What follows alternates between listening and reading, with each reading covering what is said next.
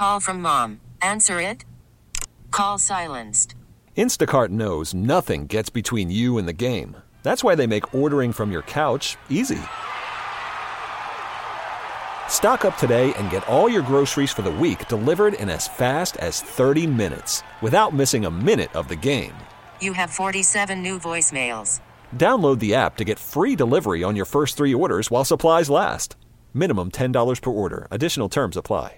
It's our buddy Jon Daniels, GM of the Texas Rangers. How are you guys? Man, we are great, and it's good timing that you wandered up right after we did Cowboy schedule talk because you're an NFL fan, and this is always fun to like get the schedule and sit there and look at it and make all these projections and then go, why the hell did we do that? This is no, it never works out this way. What are we doing? Have you gone back and looked at like little recap how you've done in the past? I haven't, but I'm sure I've done exceptionally well. I mean, I could just imagine I've nailed it at all times. Did you break out the giant schedule last night?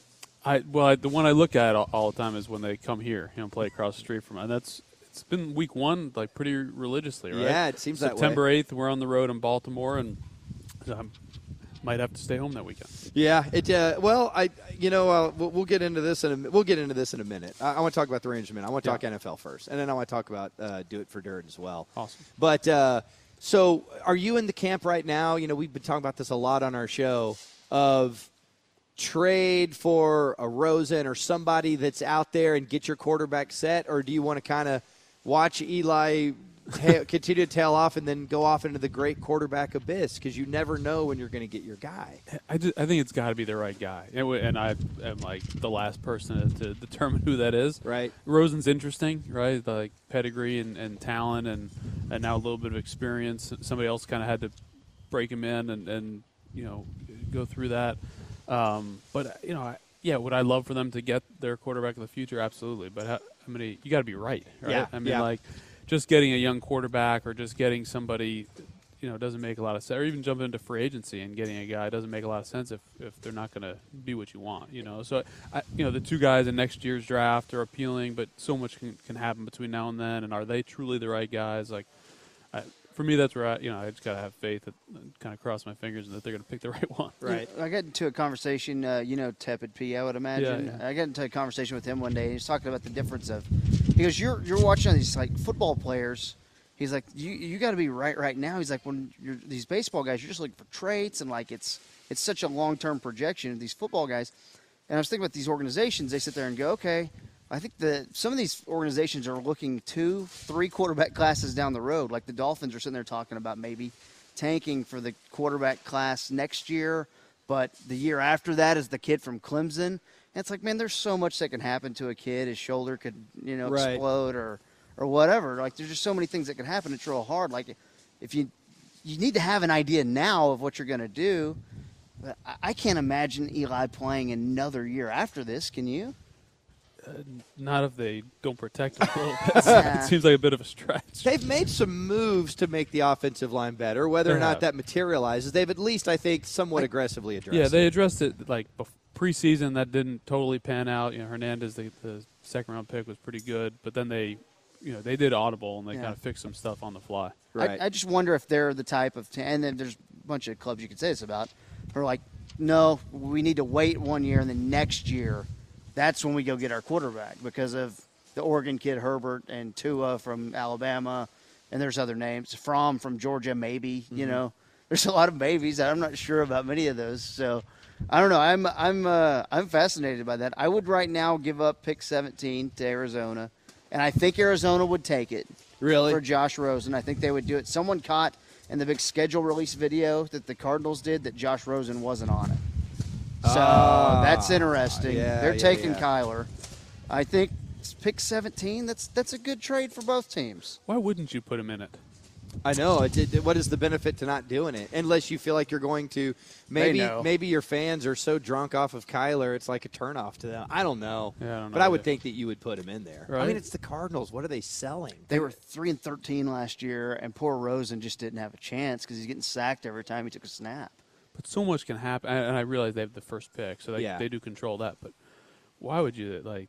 I don't know. It seems seems short sighted not to put him in there. No, I think I would too. And like, so Oakland has three first round picks this year, two first round picks next year. Like Oakland's got five first round picks in the next two years. You come knocking on your door and give you an offer. I'm, I'm listening. Like, Mm-hmm. let's see what you got here because you're going to blow my doors down. Then maybe I'll pass on Kyler. And by the way, it's not like Kyler's some sure thing. Like I believe in him. I think he's going to be good, but I don't.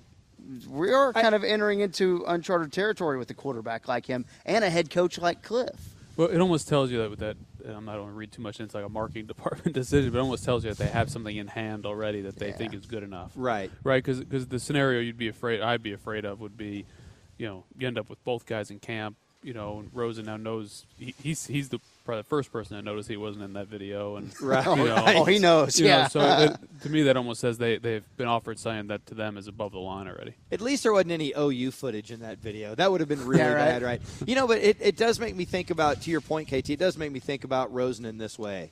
If if you have a good young player, like you go, okay, I think this guy will be a good NFL quarterback, and Oakland does come and blow your doors down, you're already sitting there, you know, with uh, high second round picks, right?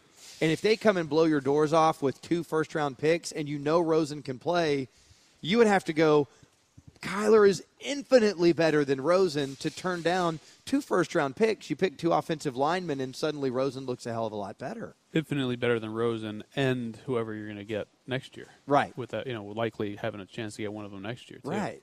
So I, I, I don't know, man. I, it almost makes me think they don't think Rosen can play, or or but then again, you know the deal. You bring in uh, a new coach or They a new manager, and they want their guys.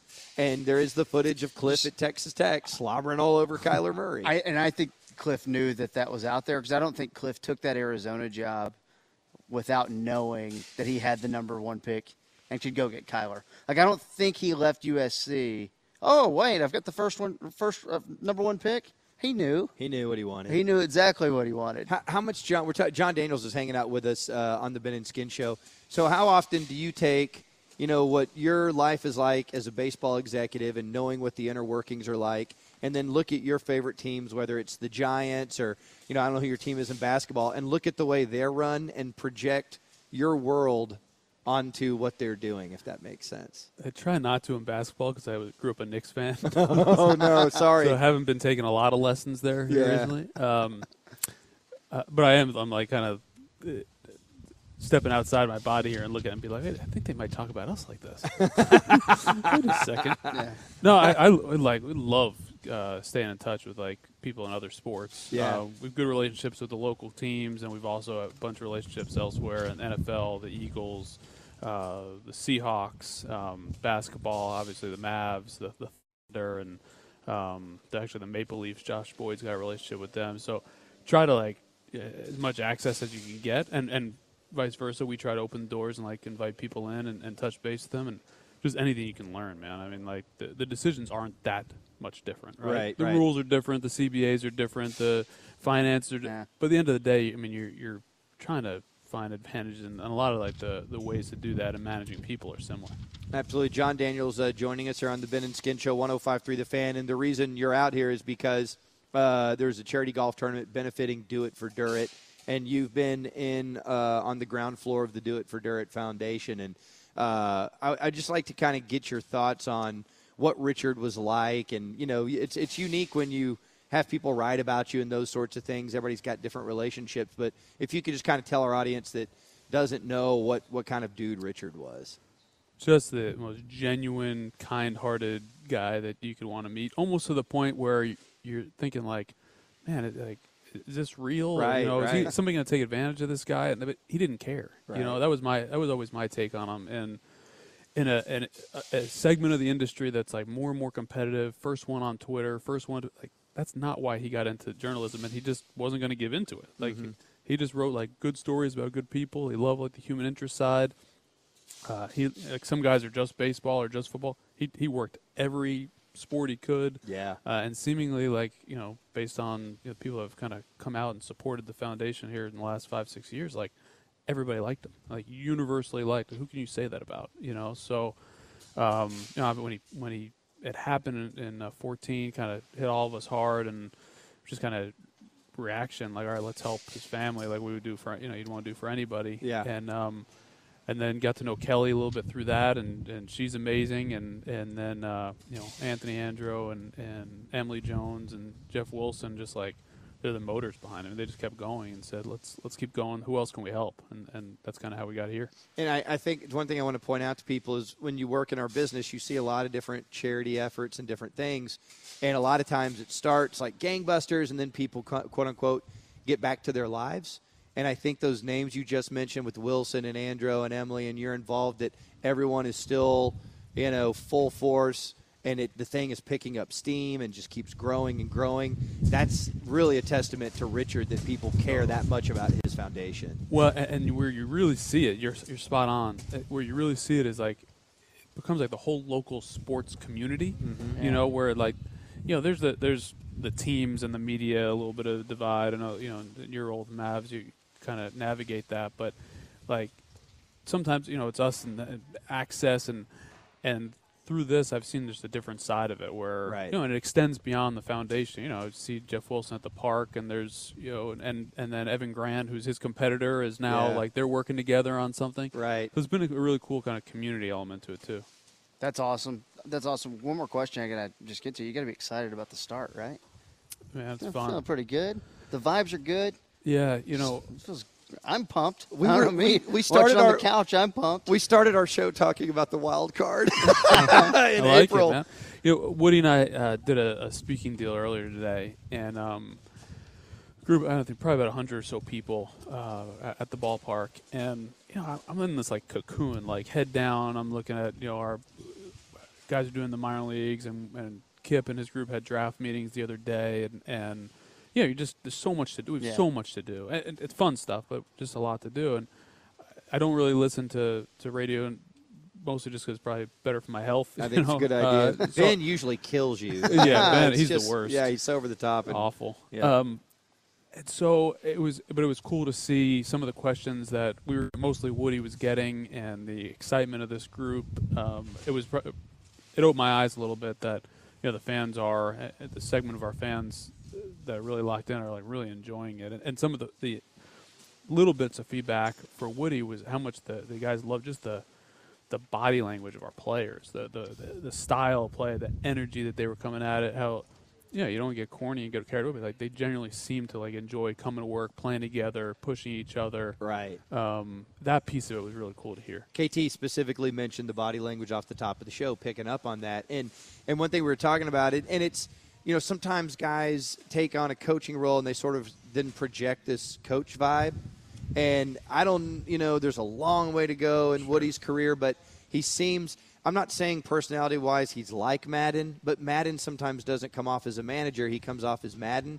And very early on, Woody comes off as just Woody. Yeah. If that makes sense. Super uh, genuine. Man. Yeah, yeah, he yeah. Just, he is who he is. And I, I, that's what whether it's talking to you guys or others in the media or ownership or front office or the clubhouse guys or the players or the fans, like he's been the same guy every time. You're, we haven't, you know, we haven't lost five in a row. And we haven't sure. had, you know, the inevitable issues that you have. And you know. this episode is brought to you by Progressive Insurance. Whether you love true crime or comedy, celebrity interviews or news, you call the shots on what's in your podcast queue. And guess what?